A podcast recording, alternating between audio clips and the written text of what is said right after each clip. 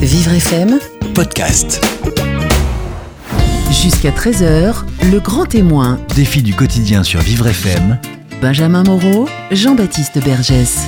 Bonjour Jean-Baptiste Bergès. Bonjour Benjamin. Aujourd'hui, c'est un combattant, je crois qu'on peut le qualifier ainsi, euh, que vous allez recevoir dans un instant. Il s'appelle Antoine Maldémé. Antoine Maldémé est l'auteur d'un roman intitulé Le souffle de l'espoir, mais c'est en vérité sa propre histoire, puisque son destin a basculé à l'âge de 22 ans après un accident de moto. Antoine est devenu tétraplégique, il a dû mener un combat pour se tenir à nouveau debout, et aujourd'hui il tient absolument à partager son histoire, à témoigner pour redonner de l'espoir et du courage aux personnes en lutte contre la maladie et le handicap qui engendre la souffrance physique et la souffrance morale, euh, souffrance liée au regard des autres. Voilà, c'est le témoignage euh, d'Antoine qui commence tout de suite. Antoine aime la vie, ça se sent, c'est ça va s'entendre jusqu'à 13h sur Vivre FM. Jusqu'à 13h, le grand témoin. Défi du quotidien sur Vivre FM. Jean-Baptiste Bergès. Antoine Maldémé, bonjour. Bonjour. Bienvenue sur Vivre FM. Euh, Je suis ravi de vous accueillir. Vous êtes le grand témoin du jour jusqu'à 13h et vous avez choisi de, parler de votre histoire, de votre parcours de vie marqué euh, par un terrible accident de moto en 1988. À l'époque, vous aviez 22 ans. Euh, Vous êtes devenu tétraplégique du jour au lendemain et ce traumatisme a, a chamboulé évidemment vo- vo- votre destin et votre quotidien et celui de vos proches. Et cette histoire, vous avez choisi de la raconter dans ce livre que vous venez de nous présenter. Aujourd'hui, il est intitulé Le souffle de l'espoir. Alors d'abord, racontez-nous en quoi l'écriture vous a-t-elle aidé justement à, à surmonter cette épreuve On dit souvent que c'est un peu thérapie, thérapeutique. La, L'écriture, est-ce que dans votre cas, ça a été ça, a été ça? Non, pas du tout, parce que c'est vrai que j'ai écrit le, mon livre au fur et à mesure des, des, des épisodes euh, tous les jours à l'hôpital, donc euh, j'ai écrit au- aussitôt. Et c'est vrai, enfin, j'ai pas pris ça pour une thérapie. euh, j'ai- seulement voulu euh, marquer euh, mes écrits, quoi. Enfin, mes mes, mes ressentis, euh, ce que je euh, ce que je faisais la journée, euh, ce que je les, les moments difficiles, les moments agréables avec le kiné, avec les médecins, avec les avec les infirmières. Donc voilà, j'écris vraiment au fur et à mesure. Au départ, c'était pas dans l'idée de faire un livre. non, en plus, au dé- tout départ, non. Il faut Non. préciser que vous l'avez commencé en 1988 Oui. et qu'il a été terminé en 2015, donc il y a eu du temps avec la, la complicité de, de votre amie Agnès Després. Oui.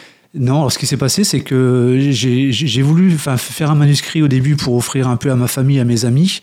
Et donc après, j'ai laissé pendant une dizaine d'années, enfin une trentaine d'années, le manuscrit au fond d'un- placard.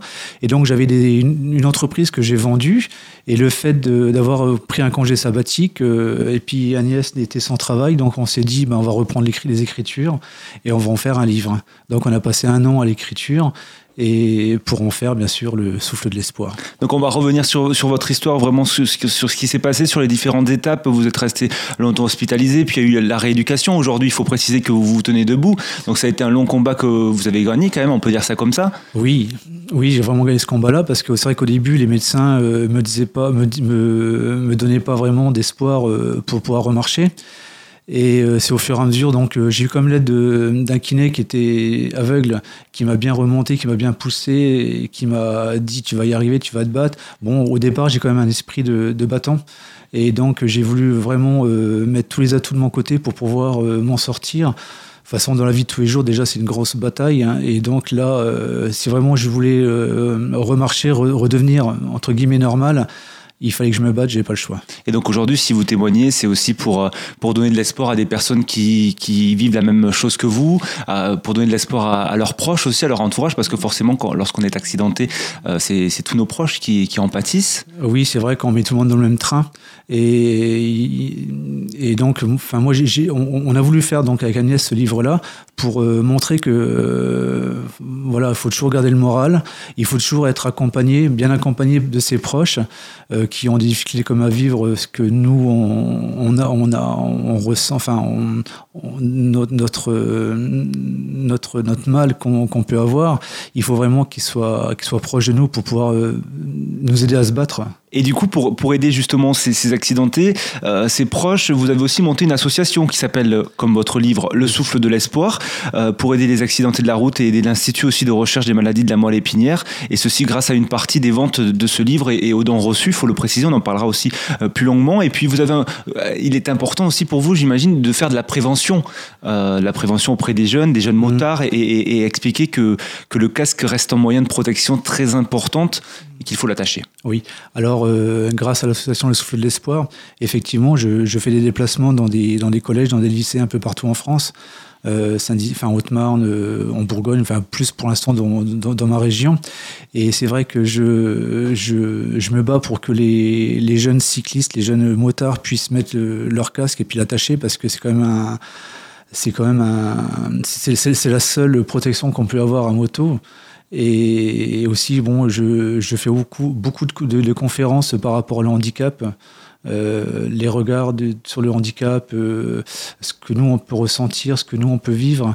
Et j'aimerais euh, faire passer plusieurs messages auprès de, auprès de nos jeunes, surtout en termes de sécurité et puis de regard sur le handicap. Ouais, le regard des autres, c'est quelque chose qui vous a beaucoup marqué, notamment pendant votre convalescence, puis après, vous êtes retrouvé dans la peau d'un handicapé du jour au lendemain et vous imaginez ouais. pas ce que vivait une personne handicapée.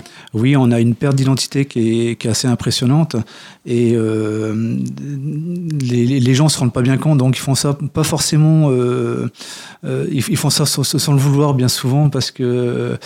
Alors des fois c'est marrant parce que les gens ils, me regardent, alors peut-être qu'ils réfléchissent, enfin ils, se, ils, se posent des questions, ce qu'on peut avoir, ce qu'on, d'où on vient. Enfin je sais pas, il y a peut-être des questions qui peuvent se poser.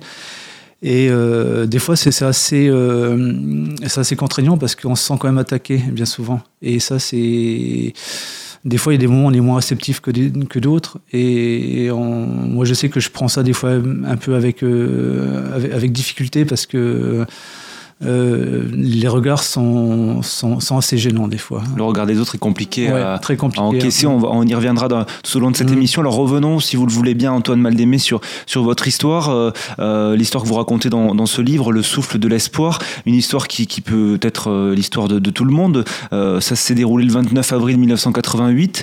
Euh, C'est le jour où vous avez eu votre accident. C'était un vendredi. Vous, oui. vous étiez un jeune homme plein de fougue. Vous pensiez faire la fête tout le week-end. Oui. Que s'est-il passé ce vendredi soir Vous habitiez un petit village en Saône-et-Loire, c'est ça Non, en Haute-Marne. En Haute-Marne. Oui, euh, du côté de Mont-Tirandère.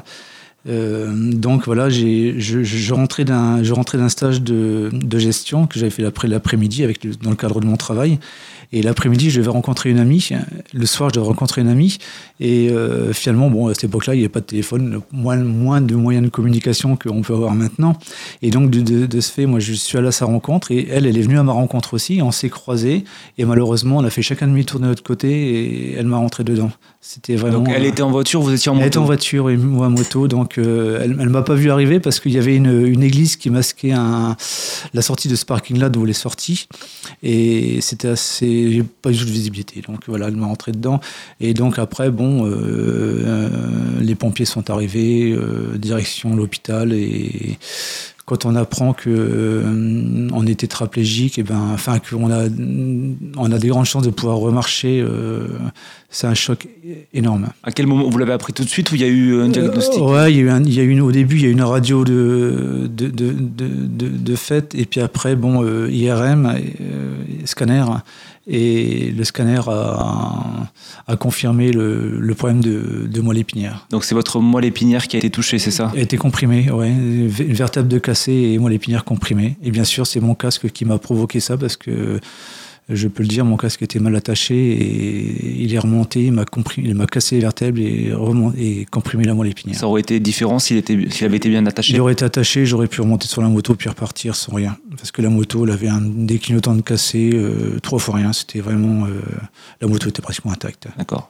D'où l'importance aujourd'hui de votre prévention oui. auprès des, des, oui. des, motards. Oui, ben, oui. Enfin bon, je, je, pense que maintenant il y a un peu plus de prévention. Il y a 30 ans en arrière, c'était un peu moins. Euh, il y avait moins de, de prévention qu'il peut, qu peut y en avoir maintenant, je pense. C'est un peu plus euh, diffusé quand même avec les spots publicitaires, avec euh, les émissions de télé, de radio comme vous faites. Euh. Du coup, vous avez été opéré quand même euh... Oui, alors j'ai eu euh, plusieurs opérations euh, sur Nancy, euh, donc ils m'ont docteur docteur Kilik qui m'a opéré docteur Deck, excusez-moi, qui m'a opéré non Kilik, qui m'a opéré de la les, des vertèbres. Il m'a il m'a fait un greffon osseux en prenant un os de la hanche pour me changer la vertèbre qui était complètement émiettée. Et après ça, bon, euh, ce qui concerne la moelle épinière, donc euh, on peut pas y toucher. Donc c'était le c'était la suite qui allait faire sa chose. Euh, donc après, bon, un travail sur, le, sur moi-même, un travail de rééducation énorme euh, pour pouvoir réussir à remarcher. La rééducation a été longue. Alors aujourd'hui, euh, euh, vous êtes euh, de nouveau sur, sur les jambes. mais à l'époque, vous aviez 22 ans. Comment, comment on réagit? Vous étiez dans quel état d'esprit quand on vous annonce justement que, que vous êtes tétraplégique? Voilà, qu'est-ce que vous dites à ce moment-là? Bah, Au début, on a, on a, du mal à y croire. On, se passe un peu un film en arrière en disant que waouh, qu'est-ce que j'ai fait c'est un choc parce que moi qui quand même moi qui quand même je, je me je, bougeais beaucoup. Bon, je faisais euh, la moto de cross, je faisais du, jogging le, samedi matin, je faisais du foot, je faisais du judo, j'étais très actif. Euh, euh, tous les jours. Hein. Donc me retrouver alité, à ne plus pouvoir bouger parce que je ne pouvais ni bouger les bras ni bouger les jambes. Donc c'était pas que c'était vraiment j'étais un légume. J'avais une tête sans corps, hein, comme j'ai dit dans mon. Comme vous l'écrivez dans le livre, une tête sans corps, quoi. Donc c'est un choc, c'est un très gros choc. Et puis après ça, bon, euh, on se demande. Alors moi, j'ai toujours gardé le moral euh, pour ne pas faire voir à ma famille que j'étais euh, j'étais en souffrance. J'ai voulu montrer quand même que, enfin, je pensais que pour pour moi, c'était j'étais déjà un, poids pour eux, donc j'ai pas voulu montrer que j'avais pas le moral pour ne pas en rajouter. Donc j'ai jamais montré auprès de ma famille que j'étais pas bien, que j'étais mal dans ma peau. Bon, il y a eu des moments de larmes, bien sûr, il y a eu des moments de de, de mal-être, hein. mais j'ai voulu faire en sorte de toujours euh, montrer que j'étais bien pour ne pas que ma famille souffre davantage. Hein. C'est ce qui m'a aussi euh, sorti de, de cette impasse. Donc vous avez caché votre mal-être. Euh, J'ai caché mon mal-être pendant, pendant plus de six mois. Et puis à un moment donné où vous avez quand même dû euh, choisir, à... parce que dans cette situation, il y a soit on se laisse sombrer, soit on décide d'aller de l'avant et, et d'essayer de de, de, de, de, guérir. Enfin, de, voilà, là, il y avait eu beaucoup de rééducation. On va en parler en deuxième partie de l'émission. Et puis ce que vous expliquez dans le livre, c'est qu'il y a la souffrance physique, mais il y a aussi la souffrance morale. Cette souffrance morale euh, qui est surtout due au, au, regard quotidien qui se porte sur vous et sur les personnes handicapées en général.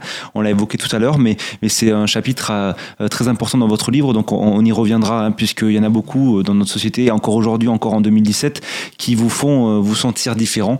restez avec nous, Antoine Maldémé, vous êtes le grand témoin du jour. On marque une courte pause et on revient juste après. Jusqu'à 13h. Vivre FM, c'est vous, le grand témoin. Jean-Baptiste Bergès. Le grand témoin défi du quotidien, votre émission de témoignage jusqu'à 13h. Aujourd'hui, nous donnons la parole à Antoine Maldémé. Antoine a choisi de raconter son parcours de vie, son destin brisé par un accident de moto qui lui a coûté l'usage de ses jambes. Vous aviez 22 ans à l'époque, Antoine, c'était en avril 1988.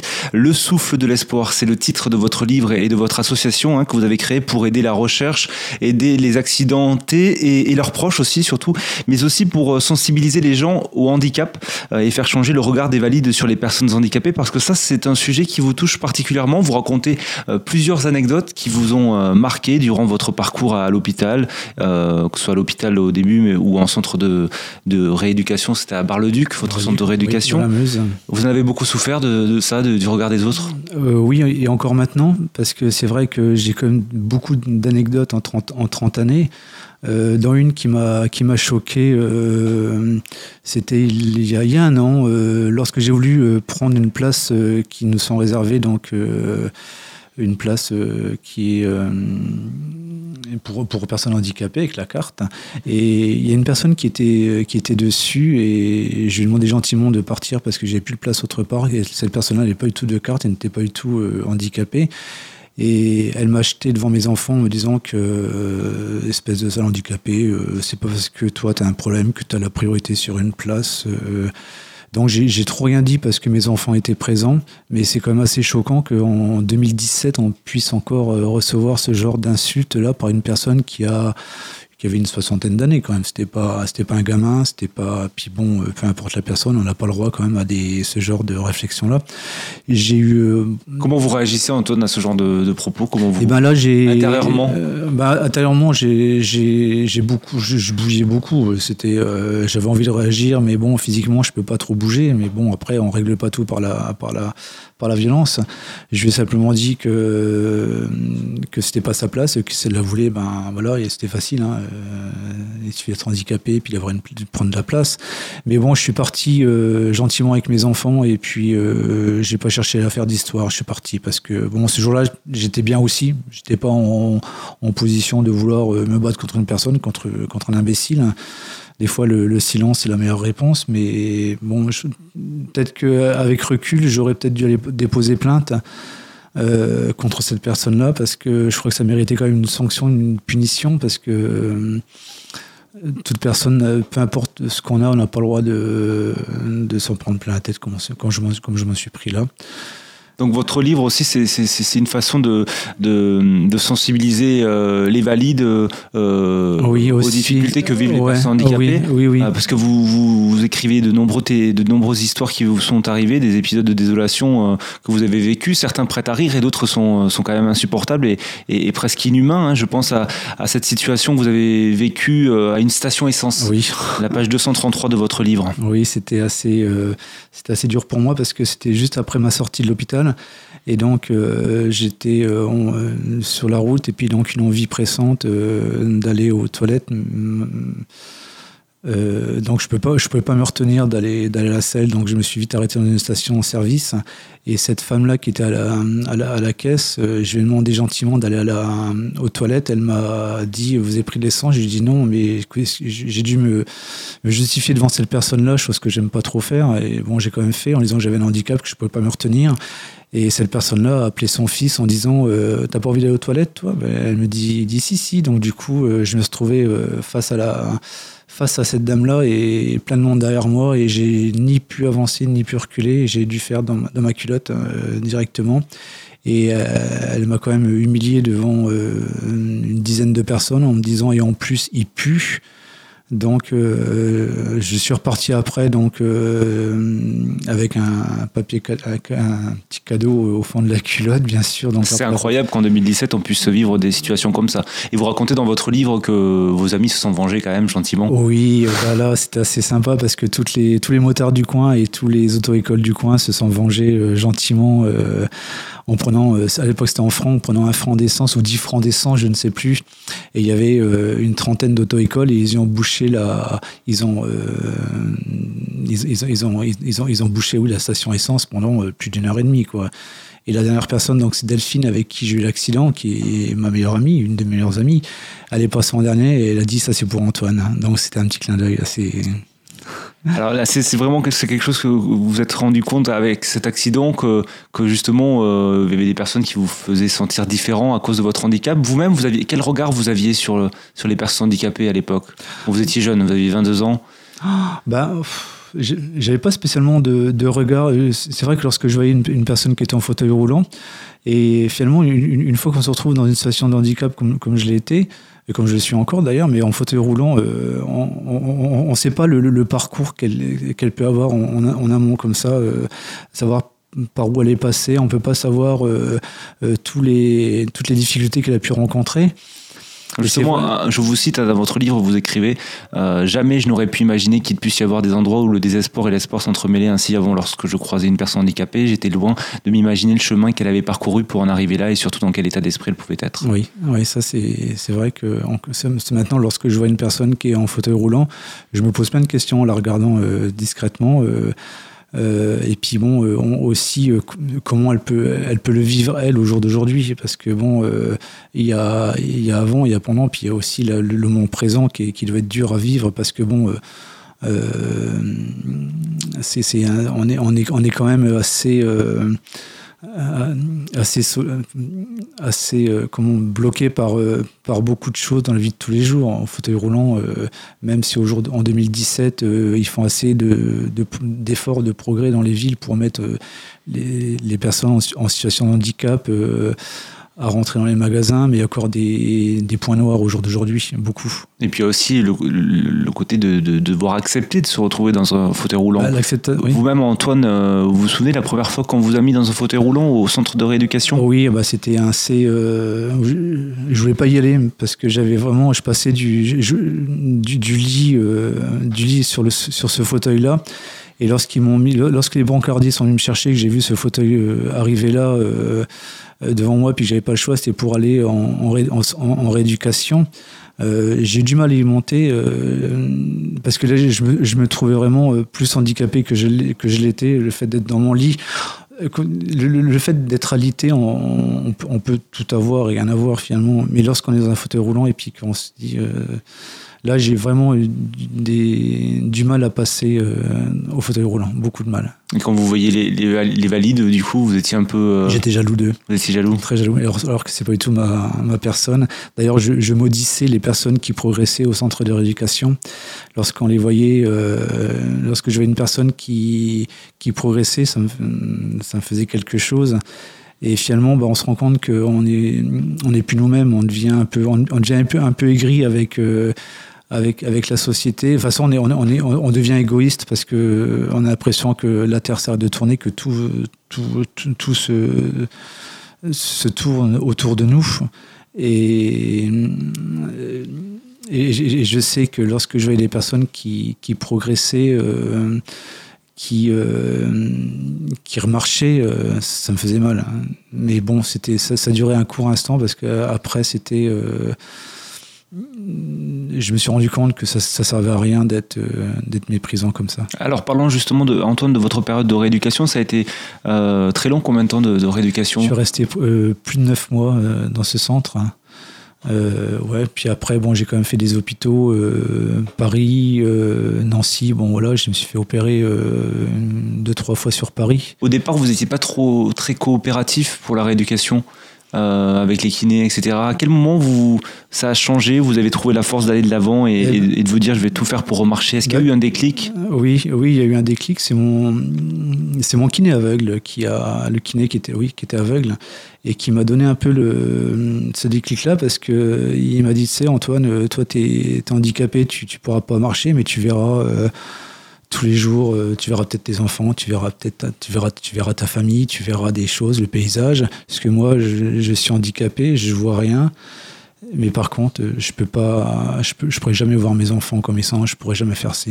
Alors tu sais, ça sert à rien de, de, de te mettre dans des états comme tu, comme tu le mets. Euh, moi, je te conseille de te battre. Et c'est vrai que je me suis accroché un peu à la vie, euh, enfin, je me suis accroché un peu au combat, un peu grâce à lui parce que c'est vrai qu'il m'a donné quand même le, courage et la, foi de me battre. Et c'est vrai que Dominique, euh, le kiné, je l'ai encore eu au téléphone euh, la semaine dernière, parce qu'il a vu un article de presse me concernant. Et c'est vrai qu'on est resté amis depuis euh, une trentaine d'années, ça s'est passé. La rééducation, c'est très long. Hein. C'est des petits combats euh, gagnés tous les jours. Il y a parfois des phases de découragement aussi, euh, parfois des, phases d'euphorie. Et Dominique, c'est ce que vous racontez dans votre livre et c'est ce qui en ressort, c'est qu'ils vous ont demandé toujours plus. Ils vous obligent à vous remettre en question. Ils, vous offrent une belle leçon de vie avec ce que vous venez de nous raconter. Mais voilà, il a vraiment été important dans cette oh, démarche. Oui, Dominique est très, était très important pour moi parce qu'il m'a il, m'a un peu sorti parce que euh, il m'emmenait manger chez lui. donc il me poussait, il me poussait avec, avec mon fauteuil roulant il m'emmenait manger chez lui, on discutait bien. Il m'emmenait au cinéma. Alors, par contre, c'était un peu ma punition parce qu'il fallait que je raconte le film. Alors, euh, j'ai dit, mais attends, tu m'embêtes, euh, j'ai pas envie de te raconter le film. Et moi, tu crois que j'ai envie de t'emmener au cinéma? Il me disait, euh, allez hop, maintenant, t'as pas le choix, je t'emmène et tu me racontes le film. Il y a plein d'épisodes assez sympathiques comme ça qui s'est passé avec lui. et puis même, je veux dire, il, était, il était vraiment toujours avec moi dans, la bataille. Il, en, il en toujours plus, effectivement, comme vous, comme vous le dites. Il, il poussé à. Je sais pas s'il m'est pris un peu sous son, sous son aile, je pense que oui, parce que. Mm, il est. enfin, il, il m'avait jamais fait de cadeau, euh, il, me faisait pas de cadeau dans, dans, la rééducation, il, il, se, il, ne s'apitoyait pas sur mon sort, et ça finalement, quelque part, euh, j'aime bien parce que euh, il me disait vraiment, il, me poussait vraiment au combat, quoi. C'était comme, comme mon meilleur ami l'a fait avec moi, il a toujours été positif, il a toujours été il m'a jamais parlé comme une personne en difficulté et ça j'apprécie vraiment euh, lorsque ça se passe comme ça. Et puis vos proches qui ont été quand même euh, très présents, leur soutien a été euh, primordial pour pendant toutes ces, périodes de, rééducation et, vous vous tenez aussi dans votre livre à saluer le personnel soignant qui a été à, à, vos côtés. On en parlera dans la troisième partie d'émission. Antoine Maldémé, restez avec nous, vous êtes le grand témoin du jour. On marque une courte pause et on continue de vous donner la parole sur Vivre FM jusqu'à 13h. Jusqu'à 13h. Vivre FM, c'est vous, le grand témoin. Jean-Baptiste Bergès. Le grand témoin défi du quotidien continue sur Vivre FM avec euh, Antoine Maldémé. Nous lui donnons la parole aujourd'hui. Antoine a choisi de raconter son parcours de vie, son destin brisé par un accident de moto qui lui a coûté l'usage de ses jambes. Vous aviez 22 ans à l'époque, Antoine, c'était en avril 88. Aujourd'hui, vous racontez votre histoire dans ce livre intitulé Le souffle de l'espoir. C'est le titre de votre ouvrage, mais c'est aussi le, nom de l'association que vous avez créée pour aider les accidentés et leurs proches, mais aussi pour sensibiliser les gens au handicap et faire changer le, regard des valides sur euh, les personnes handicapées. Euh, après de nombreux mois de rééducation, euh, euh, vous avez dû tout, réapprendre, les, tous les moindres gestes du, quotidien, vous, êtes de nouveau debout. À quel moment, Antoine, vous avez pu recommencer à vivre normalement? Wow, bonne question. Alors j'ai pu commencer à vivre normalement le, fait de pouvoir, le, jour où j'ai pu remonter sur un vélo, c'était ça vous paraît un peu bizarre mais j'ai pris mon j'ai pris un vélo, je suis parti euh, dans mon village et j'étais j'étais fier de pouvoir refaire du vélo et c'est un moment qui me sera inoubliable parce que euh, je, je, marchais pas, je, je, pédalais et pour moi j'étais euh, comme tout le monde, je pouvais me tenir, personne ne me voyait handicapé et j'ai vraiment l'impression d'être comme Monsieur Tout le Monde. Et voilà, c'était un petit. Ouais, c'était ce jour-là. Et donc après, bon, bien sûr. Euh, Par la suite, vous avez, vous avez travaillé, vous faites quoi comme, Oui, alors, ah oui, alors euh, j'ai, repris mon travail de cuisinier euh, à mi-temps au centre médical où je travaillais avant. Le Maurice Berceau, dont je parle, je parle de lui dans mon livre, hein, c'était une personne qui, qui m'a beaucoup aidé à, à, repartir dans le monde du travail parce que la, la, la GFIP, pas la pas GFIP, mais le, euh, la médecine du travail ne voulait pas du tout que je reprenne le, travail dans cet état-là. Et lui s'est battu auprès de la médecine du travail pour que je puisse reprendre un, travail en mi-temps thérapeutique. Et après, donc, euh, j'ai pas pu continuer dans, dans ce travail à mi-temps et je me suis installé, je me suis mis à mon compte dans la restauration. Et donc, j'ai créé une pizzeria qui a très très bien marché. Et finalement, euh, cette, euh, cette création d'entreprise m'a fait du bien moralement, euh, euh, moralement parce que voilà, je me sentais utile à quelque chose. Et surtout, euh, j'ai réussi à affronter les regards parce que j'avais une centaine de personnes jour euh, dans mon établissement. Et tous les jours je me prenais des regards, chose que j'avais du mal avant avec le monde de tous les jours. Et cette entreprise-là m'a permis quand même de, me sortir, de me, de, me sentir un peu comme monsieur tout le monde.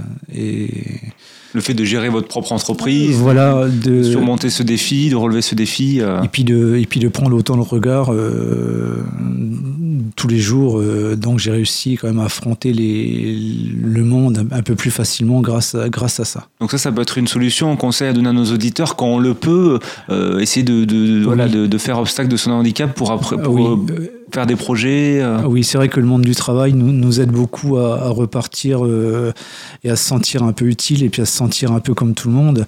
Euh, malheureusement, il n'y a pas ces entreprises qui, qui, embauchent ce genre de, des personnes handicapées et c'est bien dommage parce que bien souvent on, se donne beaucoup plus qu'une personne normale pourrait se donner, je pense, parce que je sais que j'ai fait une conférence à, à Pôle Emploi sur le handicap, sur sur le retour du travail à, en situation de handicap. Et c'est vrai que beaucoup de personnes euh, qui étaient présentes ce jour-là ont dit la même chose, euh, que pour elles, ce serait aussi une, une façon de, de, sortir un peu, puis de, de, de, rentrer dans la vie active, d'être comme tout le monde. Et de se sentir moins isolé, forcément. Connu, oui, parce que moins isolé, ouais. Alors vous avez travaillé, Antoine, vous avez fondé une famille, vous avez des enfants. Oui, euh, j'ai. Vos enfants connaissent votre histoire, vous l'avez oui, raconté Oui, oui, oui, bien sûr. Donc j'ai deux enfants, Noémie et Axel. Et j'aurais posé une fois la question est-ce que vous aimeriez un jour me voir marcher normalement? Ils m'ont répondu, mais ouvertement non, non, non. Euh, t'es notre papa euh, qui boite, on t'aime bien comme ça, on veut pas que tu changes. ça m'a fait chaud au cœur, c'est sûr, mais bon, pour eux, c'est aussi, ils m'ont toujours connu comme ça. Alors bien souvent, euh, j'avais du mal à, attraper mon fils quand il faisait une bêtise, euh, mais je leur disais, je peux pas courir après vous, mais par contre, une fois que je vous ai attrapé, euh, vous passerez un ne quart laissez pas faire. Alors, il faut quand même euh, saluer un petit peu tous les soutiens que vous avez eus. Vous, vous, vous en avez, vous avez créé une page Facebook, Oui. euh, un site internet, hein, www.lesouffledelespoir.fr. Euh, la page Facebook porte le même nom. Vous avez euh, relaté quelques témoignages dans votre livre. Vous avez reçu de nombreux soutiens euh, sur les réseaux sociaux, c'est ça? Oui, même euh, des courriers, des gens qui m'ont qui m'ont qui m'ont écrit, ça, ça, ça me fait plaisir. D'ailleurs, vous pouvez continuer, ça me dérange pas. Et c'est vrai que j'ai reçu beaucoup de. On a l'impression qu'il y a une grande communauté qui s'est construite, constituée autour de, vous et de votre histoire. Oui, c'est vrai que bon, euh, pendant un an là, ça, ça a bien. Bon, maintenant un peu moins parce que bon, le livre est sorti. a- Je reçois encore de temps en temps des, témoignages, des, des, gens même qui me, lorsque je fais des conférences, des, jeunes gens qui me qui me font voir leurs textes, qui ont eu des soucis dans la vie et qui me font voir leurs textes pour savoir ce que j'en pense. Euh, donc je trouve ça assez sympa de leur part. Euh, je réponds quand je peux répondre ou si je peux répondre. Mais euh, c'est vrai qu'autour de ma, de ma page Facebook, autour de mon site internet, il y a eu beaucoup de, beaucoup de gens se sont manifestés et m'ont apporté leur, euh, leur soutien et je les remercierai jamais assez parce que c'est vrai que ça fait vraiment chaud au cœur de, de recevoir des témoignages euh, de leur part. quoi. C'est vraiment euh, très sympa. Alors ce livre, Le souffle de l'espoir, euh, on le trouve euh, sur Internet. Oui, Euh, tout le monde peut le commander. Vous, vous le vendez, j'imagine aussi, vous faites des salons, etc. Et sur votre Oui. site internet, on pourra avoir tous les, les renseignements. Et je rappelle que vous aviez commencé à écrire quelques notes en 88 lorsque vous étiez à l'hôpital, et puis vous l'avez écrit en, en 2015 euh, avec, en collaboration avec Agnès Després. C'est quoi? C'est le fruit d'une rencontre aussi? C'est qui est Agnès Agnès? Després, c'est- ma chérie. D'accord. D'ailleurs, je remercie beaucoup euh, de m'avoir aidé parce que sans elle, j'aurais jamais pu sortir ce livre-là. Donc Agnès est très bonne en écriture. euh, donc moi, je m'y mets un peu le, le, les différents passages et elle, elle, elle, elle me, elle écrivait. Et c'est vrai qu'on a réussi à sortir un livre euh, avec, on a réussi à mettre des émotions, on a réussi à mettre des plein de choses dans ce livre-là. Et je Bon, peux préciser même du suspense pour l'avoir lu. C'est c'est pas un simple livre de témoignages, c'est une vraie histoire qui se découle avec du suspense. Et on a Oui. envie de tourner la page. Euh, Voilà, bon, il y, a- il y a beaucoup de gens qui, ont, qui une fois qu'ils commencent, qui ne s'arrêtent pas euh, ou qui le lisent très rapidement. Donc euh, c'est vrai que c'est ce qu'on a voulu faire. On a voulu quand même euh, faire un livre qui n'était pas franchement une, histoire euh, médicalisée. On a voulu vraiment faire un, un, un- roman euh, donc sur un parcours de ma vie, euh, celui-là. Et on a vr- vraiment une histoire avec du, effectivement du suspense, avec euh, le kiné, avec la famille, avec les. Et puis on a voulu vraiment faire ressentir, faire que les gens ressentent bien mes ressentis. Euh, C'était difficile de vous replonger dans cette histoire, dans ce passé. Ça faisait quand même un bout de temps. oui, c'était assez, c'était assez difficile quand même parce que euh, il y a des moments. Alors, euh, il fallait vraiment que je me rappelle parce que bon, c'est vrai que c'était vraiment les. j'avais- écrit quel- quelques passages, euh, donc après, il fallait vraiment que je me souvienne de, de tous ces, de tous ces passages-là. Donc euh, après, les, me les réimaginer, me les, me les retracer, me les, les remimer pour qu'on puisse vraiment les, bien les écrire, c'était assez, assez dur des fois. Oui. C'est Agnès qui a eu l'idée de sortir ce- d'écrire ce livre ou c'est vous qui l'avez Ensemble, on a, voilà, je lui ai montré mon, mon manuscrit d'une trentaine de pages à quatre. Et du coup, on a commencé à travailler dessus. euh, et voilà, du coup, on a mis un an quand même dessus à, à travailler. Et bon, c'est vrai. Donc c'est le fruit du- du- d'une rencontre. Euh, J'imagine que cette- rencontre vous a beaucoup apporté aussi dans, votre quotidien. Euh, le regard des autres, c'est- une problématique lorsqu'on est handicapé. Le regard des femmes aussi, la séduction, c'est une autre problématique. Est-ce que ça l'a été pour vous? Alors, Apparemment non. Non, non, p- pas trop, parce que bon, il, fut un temps où, euh, lorsque j'étais jeune, j'ai donc j'avais un ami William là, qui est malheureusement décédé d'un accident de voiture peu de temps après, et lui, il était handicapé de la jambe gauche, et c'est vrai qu'on était vraiment euh, liés tous les deux, et on a on a affronté quand même beaucoup de choses ensemble. Et donc les, les regards, euh, lorsqu'on sortait en discothèque, on était assez euh, assez dans la séduction et on était euh, entre guillemets beaux gosses et c'est vrai qu'on a on, bougeait pas du bar quoi. C'était on n'avait pas trop dansé parce que donc les gens ils pouvaient pas trop voir que finalement on était handicapés l'un ou l'autre. Et euh, du coup on a quand même on n'a pas puis après bon une fois qu'on faisait des rencontres euh, j'ai vu que c'était pas un souci quand même le handicap. J'ai vu que c'était pas c'est mal problème lorsque j'ai rencontré Agnès, euh, au début, on s'est, on s'est parlé euh, sans qu'elle me voie physiquement, mais c'est vrai que j'ai eu du mal à. Je me suis dit, tiens, qu'est-ce qu'elle va penser? Est-ce qu'elle va dire euh, handicapée Voilà, mais non, pas du tout. Pas du tout. Elle, est vraiment. D'ailleurs, elle, elle-même m'a beaucoup aidé à sur le port des chaussures orthopédiques. Et c'est grâce à elle que si je porte des chaussures orthopédiques, au début, je voulais pas du tout entendre parler.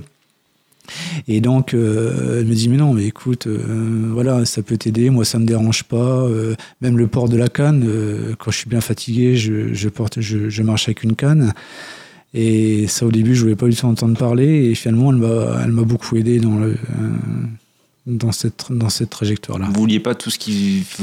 Tout ce qui touche à l'handicap, j'en voulais pas. Mm, voilà, c'était... Euh, pour moi, je, je voulais, euh, je voulais rester... Euh, c'est dommage d'être comme ça, je sais bien.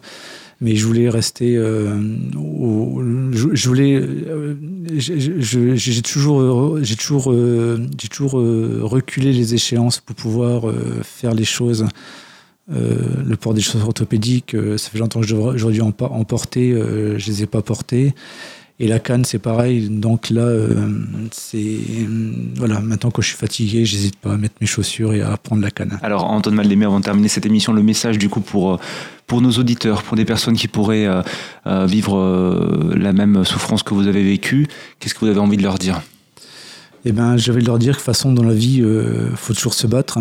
Et puis les, les, regards, essayer de ben, pas de faire avec, mais de les laisser là où ils sont. Euh, c'est pas pas simple de, de faire de, faire passer un message. De synthétiser un peu. Oui, et, puis, le handicap l'assumer aussi. Voilà c'est ça parce que hum, c'est ça voilà. Euh, façon euh, il y a des personnes qui n'ont rien et qui sont qui sont abrutis. Tout simplement, dire, c'est parce qu'on a un handicap qu'on est, on est, on pas, on est différent, mais on est, on est humain. Antoine Maldémé, je vous remercie d'être venu témoigner sur l'antenne de Vivre FM. Je rappelle votre ouvrage, il s'intitule Le souffle de l'espoir. C'est votre histoire, c'est votre histoire romancée. C'est euh, un magnifique ouvrage. Vous passerez tous un bon moment euh, malgré euh, la dureté de, de, la situation. Et puis le site internet de votre association, elle porte le nom de votre livre www.lesouffledelespoir.fr. Merci beaucoup d'avoir fait le déplacement depuis Mâcon jusqu'à Paris. Euh, et puis bon retour. Et bah, puis merci à vous de m'avoir accueilli. Merci beaucoup. Au revoir.